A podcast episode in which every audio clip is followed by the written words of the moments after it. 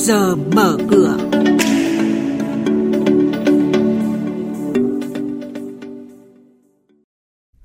Thưa quý vị và các bạn, thị trường tài chính năm nay sẽ hưởng lợi từ sự phục hồi kinh tế. Thị trường chứng khoán nhiều triển vọng phục hồi. Chỉ trong phiên giao dịch ngày hôm qua thì VN Index đã tăng tới 35 điểm. Khối lượng phát hành trái phiếu riêng lẻ nhóm bất động sản tiếp tục giảm mạnh. Những thông tin này và một số hoạt động đầu tư tài chính đáng chú ý khác sẽ được cập nhật trong bản tin trước giờ mở cửa ngay sau đây.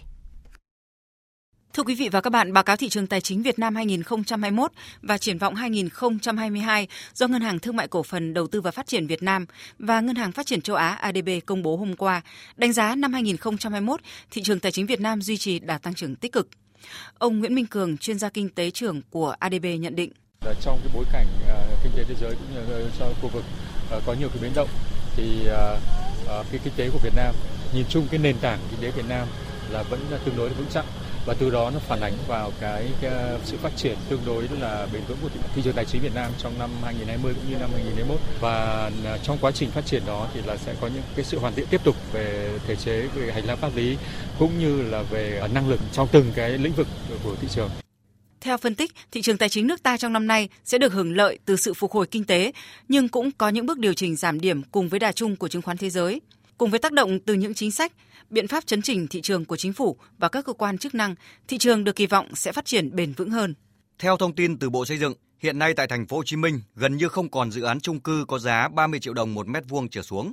Khảo sát của phóng viên Đài Tiếng nói Việt Nam thường trú tại thành phố Hồ Chí Minh cũng cho thấy, một số dự án được quảng cáo liền kề với thành phố Thủ Đức, thành phố Hồ Chí Minh, giáp danh với tỉnh Bình Dương đều có giá trên 30 triệu đồng một mét vuông.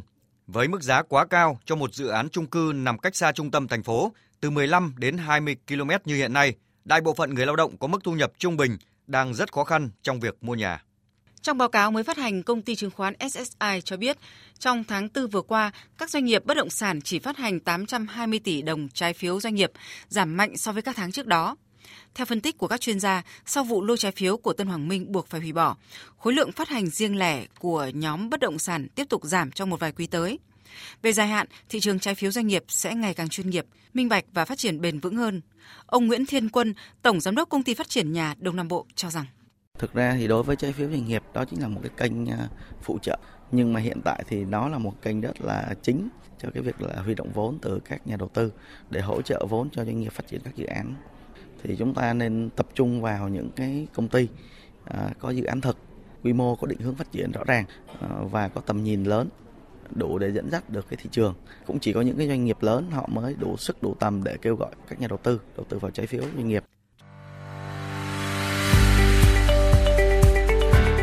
Quý vị và các bạn đang nghe chuyên mục Trước giờ mở cửa. Thông tin kinh tế vĩ mô, diễn biến thị trường chứng khoán, hoạt động doanh nghiệp niêm yết. Trao đổi nhận định của các chuyên gia với góc nhìn chuyên sâu, cơ hội đầu tư trên thị trường chứng khoán được cập nhật nhanh trong Trước giờ mở cửa.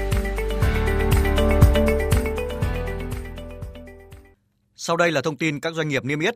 Thưa quý vị và các bạn, thực hiện nghị quyết của Đại hội đồng cổ đông thường niên năm 2022, Ngân hàng Thương mại Cổ phần Đông Nam Á, SiBank, mã chứng khoán SSB đã thông qua kế hoạch tăng vốn điều lệ từ 16.598 tỷ đồng lên 20.403 tỷ đồng trong quý 2 và quý 3 năm nay thông qua phát hành 211,4 triệu cổ phiếu để trả cổ tức năm 2021 và phát hành 109,7 triệu cổ phiếu để tăng vốn cổ phần từ nguồn vốn chủ sở hữu. Ngân hàng Thương mại Á Châu mã chứng khoán ACB vừa thông báo sẽ phát hành hơn 675 triệu cổ phiếu mới để trả cổ tức năm 2021 cho cổ đông. Tỷ lệ thực hiện quyền là 25%, cổ đông tại ngày chốt danh sách sở hữu 100 cổ phiếu sẽ được nhận thêm 25 cổ phiếu mới. Ngày đăng ký cuối cùng để chốt quyền nhận cổ tức là mùng 3 tháng 6 năm 2022. Thành viên Hội đồng Quản trị kiêm Tổng Giám đốc Tập đoàn Galex mã chứng khoán GEX, ông Nguyễn Văn Tuấn đã mua thành công 10 triệu cổ phiếu GEX trong thời gian từ ngày 4 tháng 5 đến ngày 24 tháng 5 theo phương thức khớp lệnh. Với mức giá hiện tại, ông Nguyễn Văn Tuấn đã phải chi ra khoảng 220 tỷ đồng để hoàn tất thương vụ này.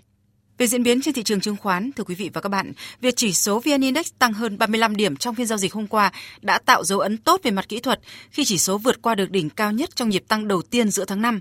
Cổ phiếu hầu hết các nhóm ngành đều tăng, trong đó nhóm ngành công nghệ, thông tin, chế biến thủy sản và tài chính tăng mạnh nhất.